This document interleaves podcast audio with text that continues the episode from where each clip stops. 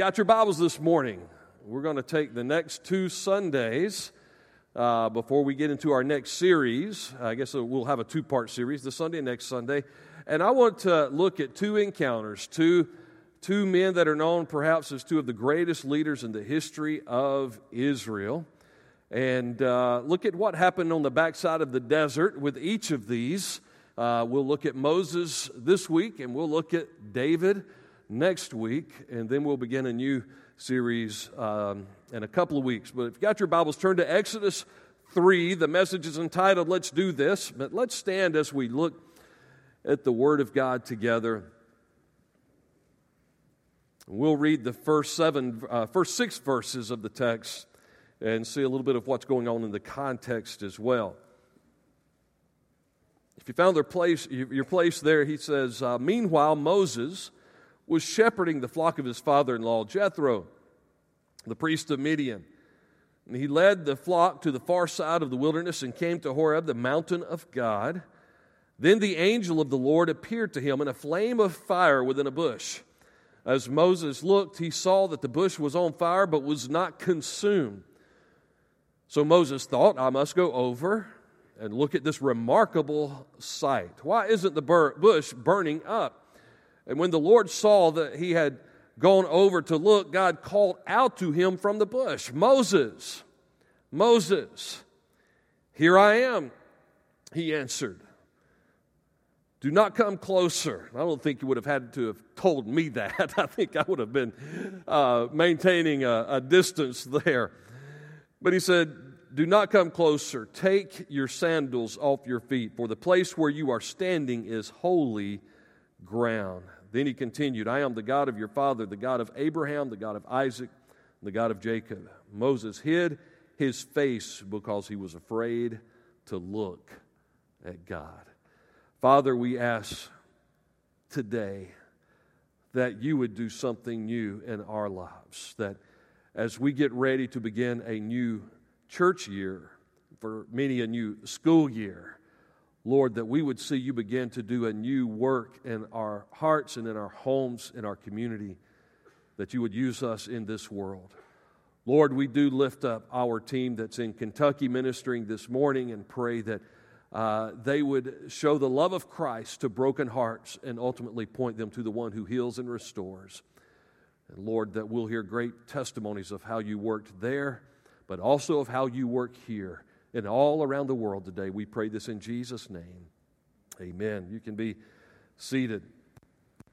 The Hall of Fame coach by the name of Lou Little. His name was actually Luigi Piccolo, but he changed his name in the early 1900s because he was a little bit embarrassed and, and, and the world being at war at that time, he didn't like his Italian name, so he just went by the name Lou Little and he was famous later on. He, he coached the, um, the team at Columbia that actually won the Rose Bowl over Stanford, one of the biggest upsets.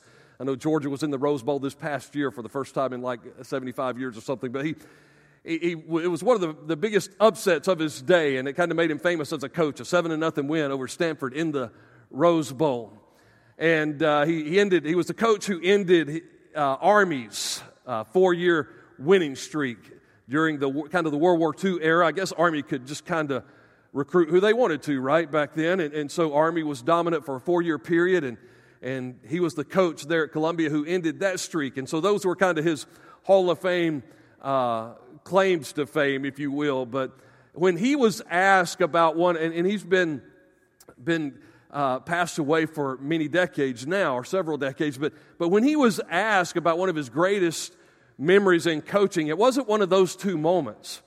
He said it was a moment back in the 1920s when he was not coaching at Columbia, but he was actually coaching at Georgetown and with a, with a young football team there. And he said that he was uh, aware that a player on his team, his father had passed away. And so he wanted to go and, and just see if there was anything he could do for this young man. And he said, Look, you know, is there anything that I could could do to, to help to minister to your family or anything like that at this time. And, and the young man said, Well, my fa-, because this young man never got playing time. You know, he kind of got in at the end of the fourth quarter. I was that way in high school, right? You, I get in at the end of the fourth quarter. That's when I get my playing time.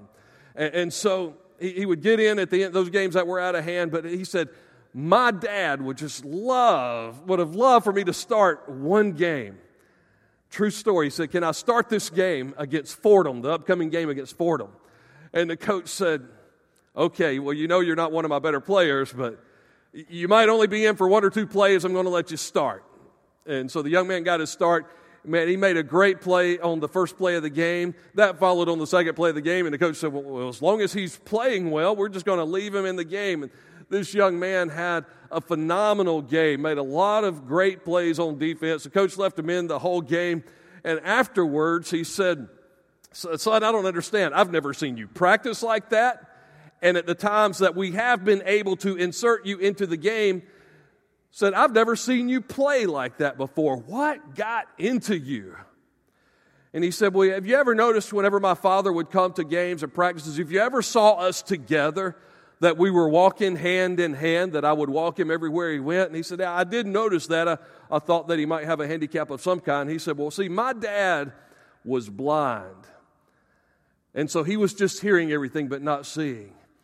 And he said, Today I realized that for the first time, my dad was watching me play.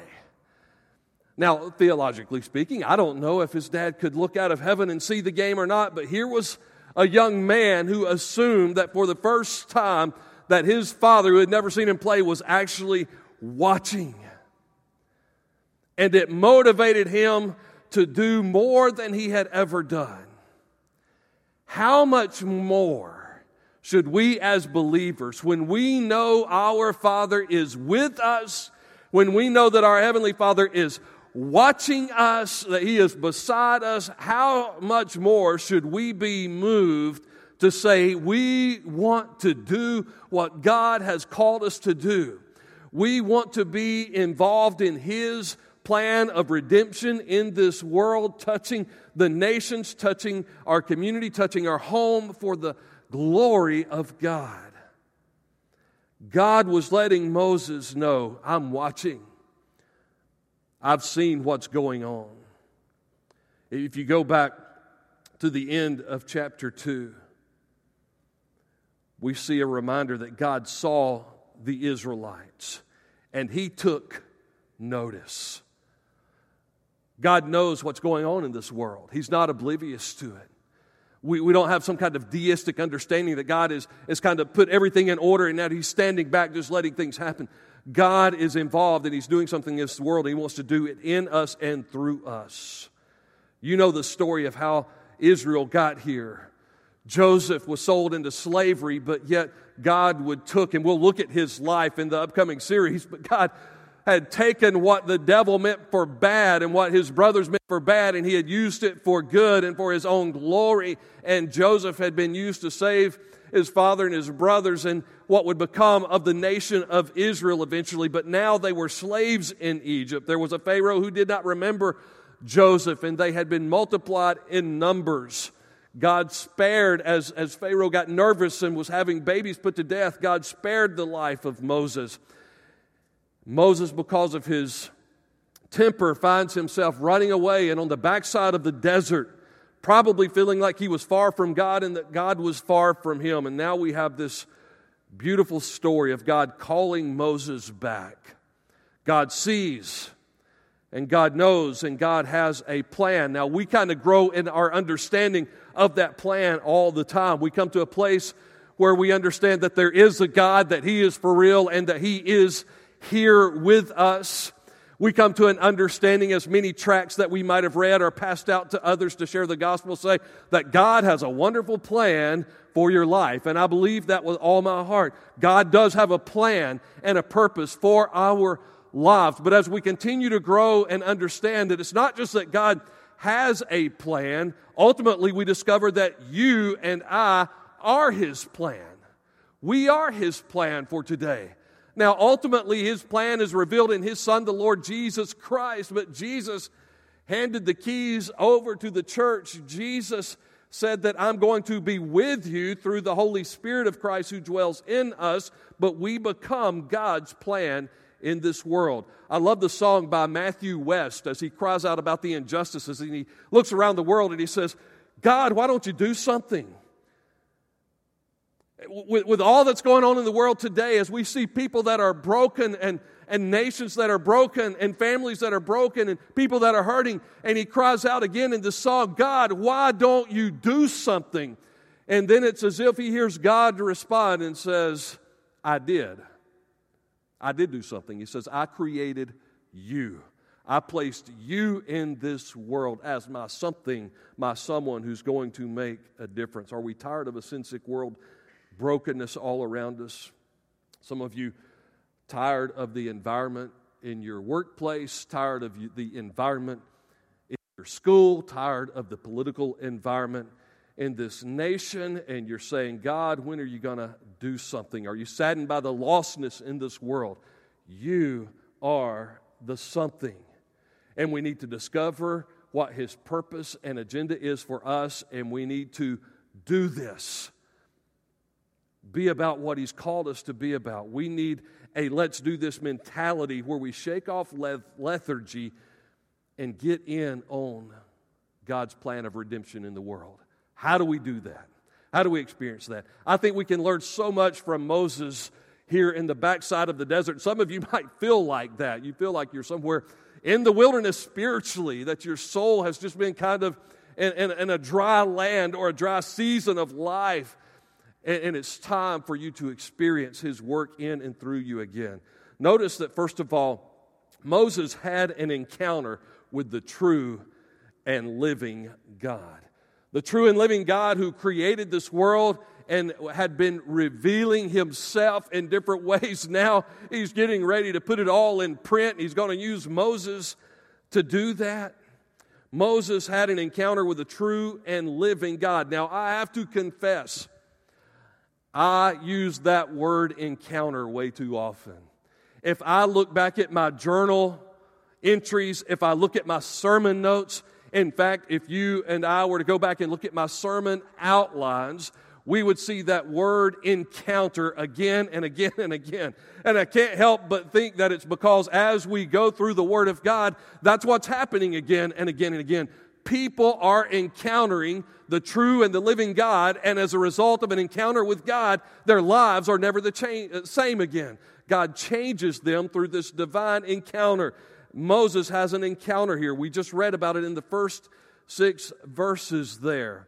He's shepherding the flock of God for his father in law. So many times we have an encounter with God because we're simply doing what we're supposed to be doing at the time. We're doing the job that God has called us to be about. And in that position, we encounter God in those mundane seasons of life. He led the flock to the far side of the wilderness. Again, you may feel like you're there, but he came to Horeb what's going to eventually be known as the mountain of God because later he would reveal himself to Moses in a special way there, begin to reveal his law and his truths.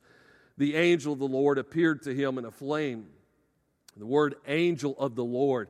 Angel is probably capitalized in your translation. The word means a messenger, a messenger of God.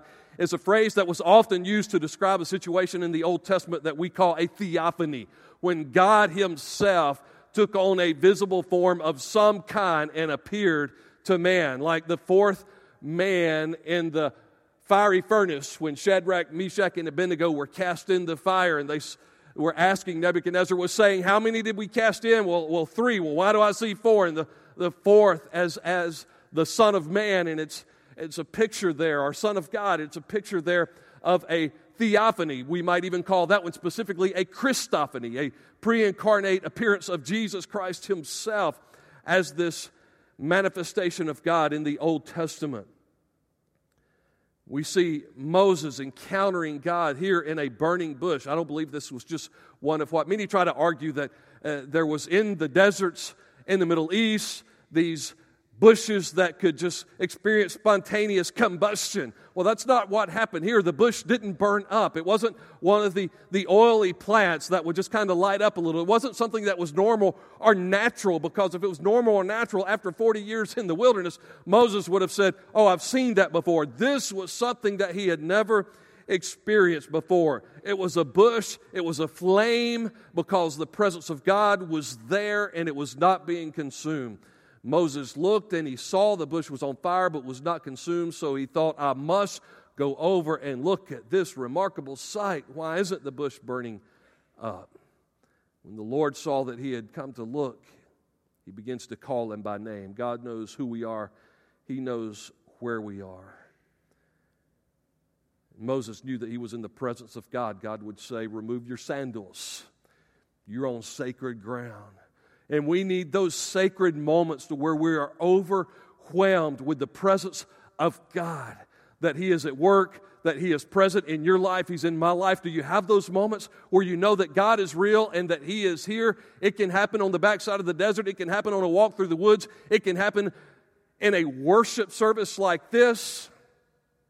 It can happen anywhere you get still before God. I've had those moments where I was driving down the road in my car and I felt like I just needed to reach over to the passenger seat and take the hand of Jesus because I was so overwhelmed with an awareness of His presence. Now, He was always with us, He will never leave us nor forsake us, but what changes is our awareness of His presence. Moses became mightily aware of God's presence. It's what happened to Abraham when he was 75 years of age and he had an encounter with the living God. And he says, Abraham, I'm going to make you a great nation. I'm going to bless you and I'm going to give you a great name. You'll be the father of nations. That encounter with God would cause him to pack up and move and do something, to, to start something for a, a nation, for a people of God. Meaning that he would maybe God gave him a glimpse with the stars and with the sands as he, he kind of said, man, your, your descendants will be like this.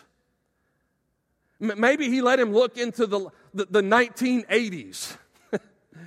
Abraham, look ahead. There's going to be a youth group at Trinity Baptist Church. And, and they're going to be doing these songs with funny motion, singing, Father Abraham had many sons. And, and they're going to be singing about you, Abraham. An encounter with God changed his life and changed this world forever. Jacob, this dysfunctional son of Isaac, would be a trickster and a conniver who would also have the tricks played on him again and again as well. Living a seemingly dysfunctional life, and then one night, his Peniel experience, he would wrestle with an angel of the Lord. Another theophany, I believe, because he took hold of this messenger and he says, I'm not going to let go until you bless me.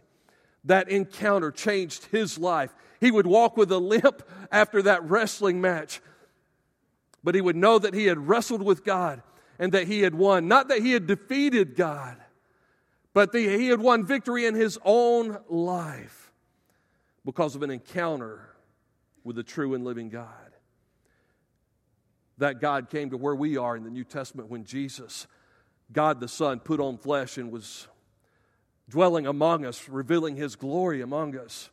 And he comes to fishermen like James and John and Peter and Andrew. They have a, a divine encounter with the true and living God who had put on flesh and was walking among them. And they might have their doubts but after the resurrection, they would turn the world upside down, uh, understanding that Jesus had risen and that his spirit had come upon them. They would be called those ordinary, unschooled men who had turned the world upside down. Men like Saul of Tarsus, who was persecuting the church, wasn't looking for Christ, persecuting those who were following Christ, but on a road to Damascus, Jesus would reveal himself, and Paul would go away blinded but singing, I saw the light, right? He would know that his life was forever changed as Ananias would come and pray for him, and the scales would fall off his eyes, and he would begin to not only see physically but see spiritually and become the greatest missionary the world has ever known. Do you hunger for an encounter with God? Do, you have to force yourself to get into the Word? Do you have to force yourself to have a daily quiet time? And listen, if it's discipline, that's okay. If you have to work hard to do it, that's fine. But I want you, and I pray that I will come to a greater place of hunger and thirst for the presence of God, that we would so hunger and thirst for an encounter with God that we would feel like we're starving when we're missing it. The story was told, I don't know if it's true or not, but the story was told of a man who came to Socrates that great philosopher. And he said, Socrates, I want knowledge. Can you give me what knowledge? I, I want wisdom. C- can you help me learn how to discover wisdom? And they say that Socrates took his head, and I don't know if it was a sink or a, or a basin of water, a tub of some kind, but, but they say that he took the man's head and pushed it underwater. This was waterboarding before the modern day tubs, right? He pushed his head underwater and let him up and said, Do you want what? And he said, Oh, great Socrates, I want wisdom, I want knowledge. He didn't know what this baptism was all about, but he said, I want knowledge. And he took the man's head and he held it under for 10 or 12, 15 seconds, I don't know, but he held it under for a little bit longer and took his head out again and he said, What do you want? And he said, I want knowledge, I want wisdom. So he took and he held his head under for nearly a minute.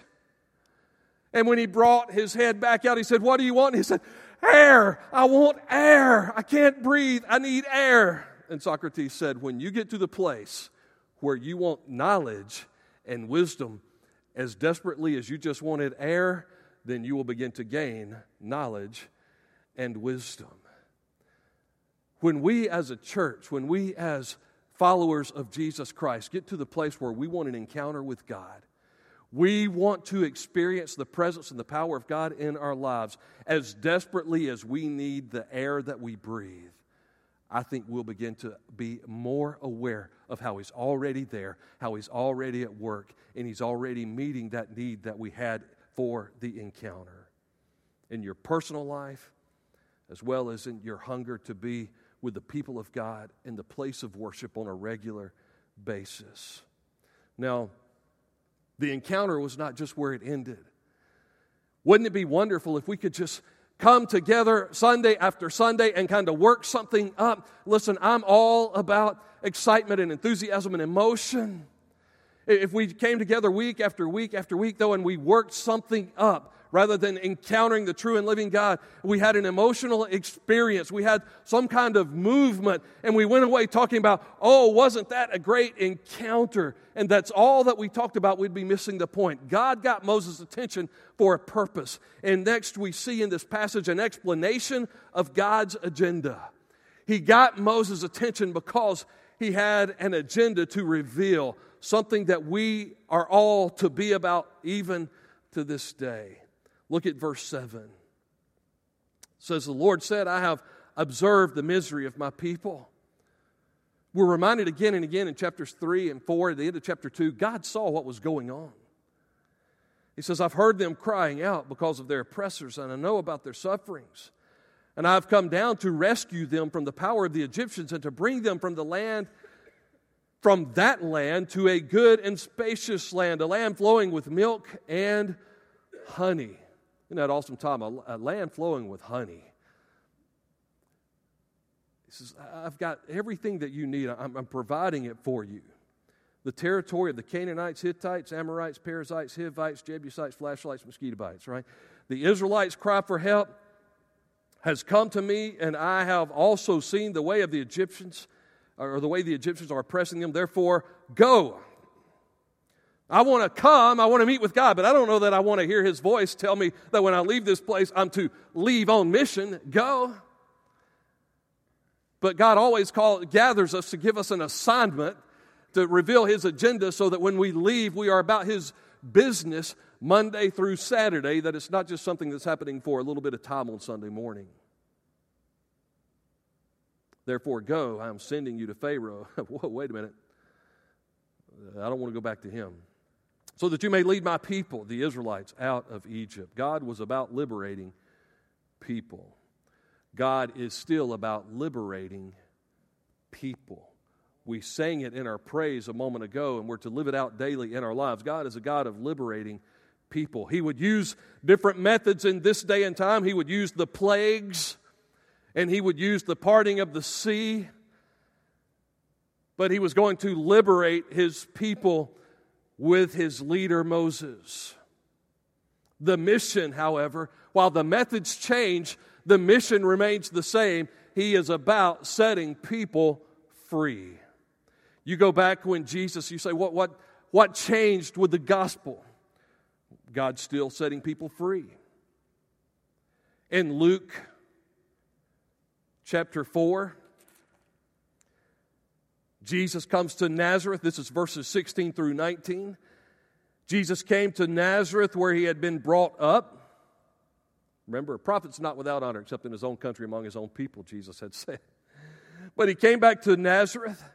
As usual, he entered the synagogue on the Sabbath day. That was part of his pattern to be in the place of worship. The scroll, by, by the way, it says, that he, and he stood up to read, the scroll of the prophet Isaiah was given to him, and unscrolling the scroll, he found the place where it was written, The Spirit of the Lord is upon me, because he has anointed me to preach the good news to the poor. He has sent me to proclaim freedom to the captives and recovery of sight to the blind, to set free the oppressed, to proclaim the year of the Lord's favor. He goes on to say in verse 20, he rolled up the scroll, gave it back to the attendant, and he sat down, and the eyes of everyone in the synagogue were fixed on him.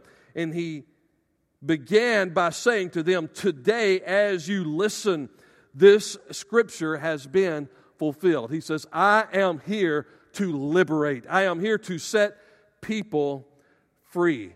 Jesus would say the same thing to his disciples. If you read the story of Matthew chapter 10, when he's sending out his disciples two by two, he's sending them out to share the good news of the kingdom, and he's He's, he's sending them out in power to bring healing and restoration, but ultimately, he's sending them out to set people free from the oppression that they were under. Not just political oppression, more importantly, spiritually oppressed by the demons of this world. The methods God calls for may seem impossible and they change from generation to generation, but the mission stays the same. It is still to liberate people. The method for us that seems impossible may be engaging this culture. It may be building a new worship facility not for the glory of man, not to say, look what we're doing, but so that we might become stronger as a mission center, reaching our community, our state, our nation, and our world with the gospel of Jesus Christ. That its impact would not only be here, but it would continue to grow where we're serving in places like Peru and India and the uttermost parts of the world. We've got to value people if we want to liberate people. That's what the Holy Spirit encounter is all about. Acts 1 8, you shall receive power when the Holy Spirit comes upon you, and you shall be my witnesses. Jerusalem, Judea, Samaria, the uttermost parts of the world. That Holy Spirit encounter is to empower you to be a faithful witness of the Lord Jesus Christ every day of the week, every day of your life. And so God's explaining his agenda here is to liberate his people. Moses would have to love those people and value those people, and that love would grow. God would instill that love in him. I believe that with all my heart. God gives you a love for people, but He wanted to see them set free. Do you value people that much? Does it bother you that even in rural northeast Georgia in the Bible Belt, 80% of the people who live in Madison County, Georgia, do not profess to have a relationship with Jesus Christ? The demographic study of a four county area outside of Clarke County. We're not talking about Athens where lostness is even greater, but in Madison, Hart, Franklin, and Elbert, of all four of those counties, Madison County had the greatest percentage of lost people and a higher population. And so while we act like sometimes we're in competition with other churches, it's time for the churches to work together to put a dent in the darkness that's in this community and then take it to the uttermost parts of the world. At least 22,000 lost people right here in Madison County that don't know the Lord. Do we value those souls? A teenage boy came into the house one day, had been playing basketball in the driveway, and he said, Mom, I lost a contact lens. And she said, Well, get out there and look for it. He said, I did. I looked everywhere. I can't find it. She went out there, and in a matter of about 10 minutes, guess what? She found the contact lens, came back in, and he said, I don't understand how you found it. I looked hard. I didn't see it anywhere. She said, It's because you were looking for a little piece of plastic. I was looking for $150. When we start to value something, right? When we start to value something, we care. And when we value the lost souls in our community and our world, we'll say, okay, Lord, what's your agenda? How can I help? How can I be involved? How can I be empowered to do what you've called me to do? There was an explanation of this agenda to liberate, and Moses is ready to kind of contemplate that a little bit. And so finally, I want you to see that where God would bring him to. And we'll have to summarize the rest of the chapter in a little bit of chapter 4, but there's an expression of confidence in God's providence, an expression of confidence in God's providence. What do we mean by God's providence? I mean the fact that He was with you, He is in you, and He will empower you, and He'll provide every resource you need to do what He's called you to do. Where He guides, He will always provide. This contemplation and counting the cost is okay, but there's a wrong answer at the end of that contemplation. There's a wrong answer. The wrong answer is to say, okay, Lord, I've thought about it and I'm not going to serve you. I referred to it recently when in, in John chapter 6 when all the crowds were leaving Jesus and he looked at his disciples and he says, Are you going to leave too? And Peter responded, Where else shall we go? You alone have the words of eternal life. We're not going anywhere. We're with you, Jesus. We're with you to the end. Moses would also contemplate and ask some questions.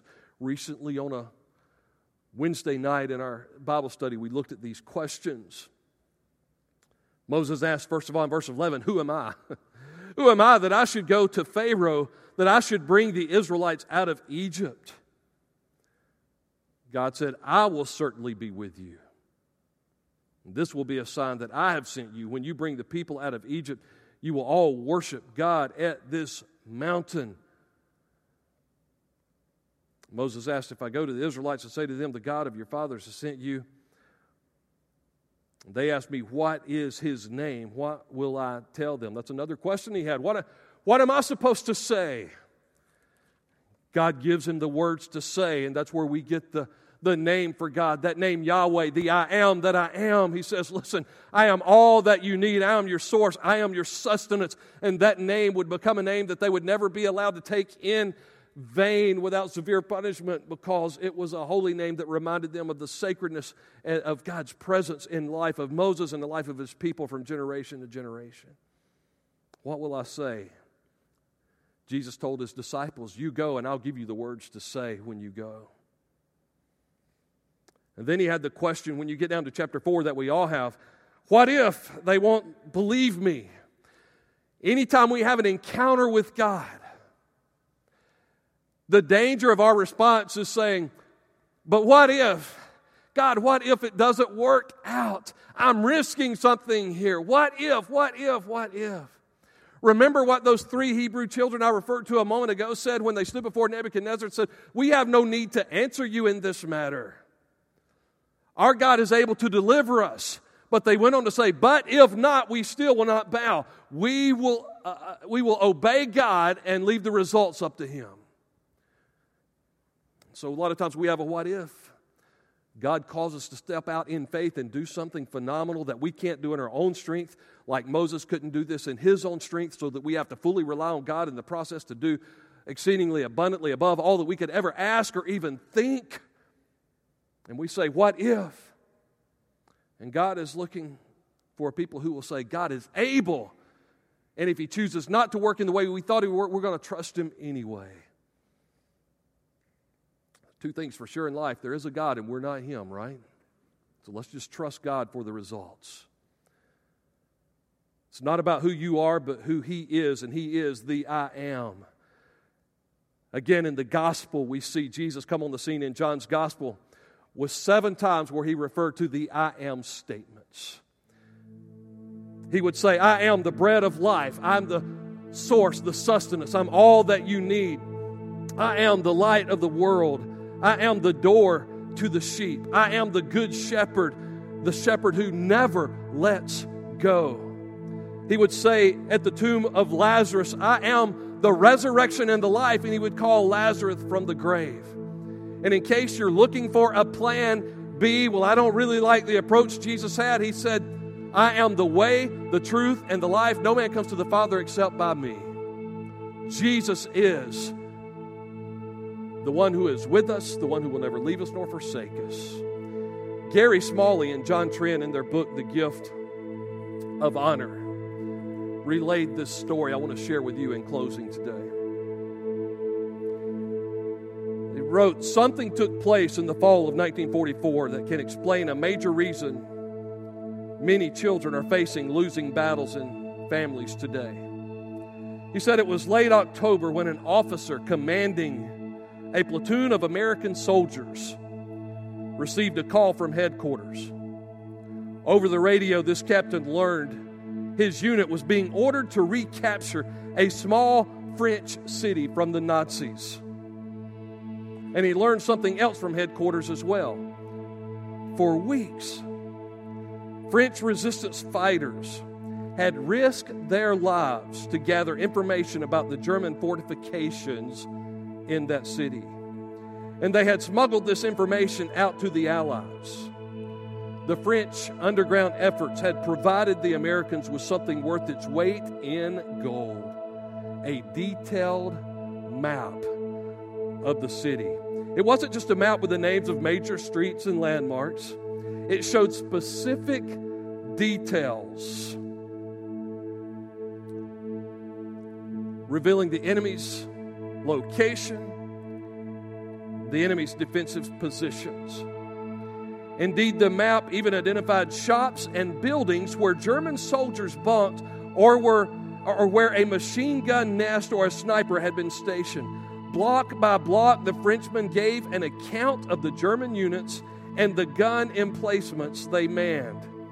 For a captain who was already concerned about mounting casualty lists, receiving such an information was considered an answer to prayer. Although the outcome of the war wouldn't depend on just this one skirmish, to him it meant that he wouldn't have to write as many letters to his men's parents or wives telling them their loved one had been cut down in battle. Before the soldiers moved out to take their objective, the captain gave each man a chance to study the map. I don't know about you, but I would have studied the map. But he gave them each a chance to study them out, several hours. And wanting to make sure his men read it carefully, he hurriedly gave them a test covering the major landmarks and the enemy strongholds. Just before his platoon moved out, the officer graded the test. He wanted to know that they had studied the map, they, they knew where everything was. And with only a few minor exceptions, every man earned a perfect score. As a direct result of having the map to follow, the men would go on to capture the city with unbelievably few lives lost. Nearly 30 years after this event in the 1970s,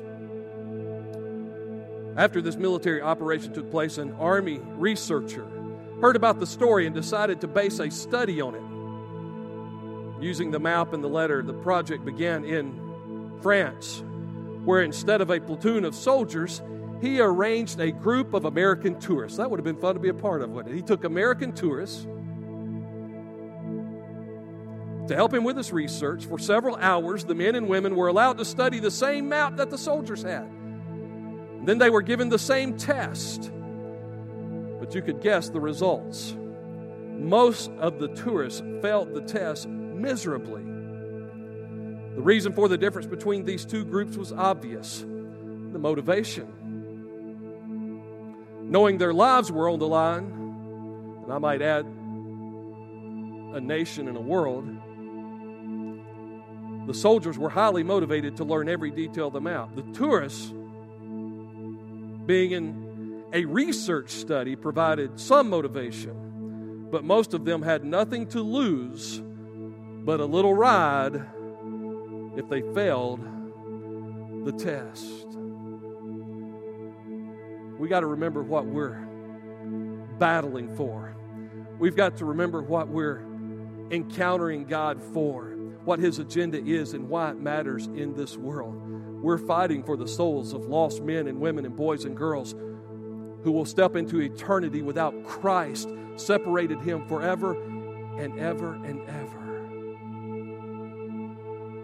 We've got to get in this word, know it, know God's agenda, study our culture, and know how to make a difference in that culture because lives depend on it. I pray that you will have an encounter with God regularly, that you will discover His agenda for your life and for your home, for this church, and that you will express confidence that He has provided us the map, His strategy, pointed out the strategy of the enemy, and said, Now, church, listen, let's do this. Let's do this. Let's get involved in what God's called us to do. Would you bow your heads with me this morning? Father, we pray even now that we would have an encounter with you. For many of us, we already have this morning. We can't deny that we have come face to face with you in our worship. And as the word was opened, you begin to explain your agenda. And as we walk through the doors at the end of this service, we're to walk with a confidence in God's providence, being obedient to the call you've placed on our life. And Father, in large part, we already, all of us know what that is. We're to go and liberate, we're to go and set people free with the gospel of Jesus Christ. But the specific details will be different from one workplace to another, one home to another, one neighborhood to another, and one school to another. So may we take the hand of Jesus and be filled with the Spirit and walk with you and get in on that agenda. As we walk in obedience, reveal your details for us. We trust you. May we demonstrate that trust with obedience today. We pray in Jesus' name.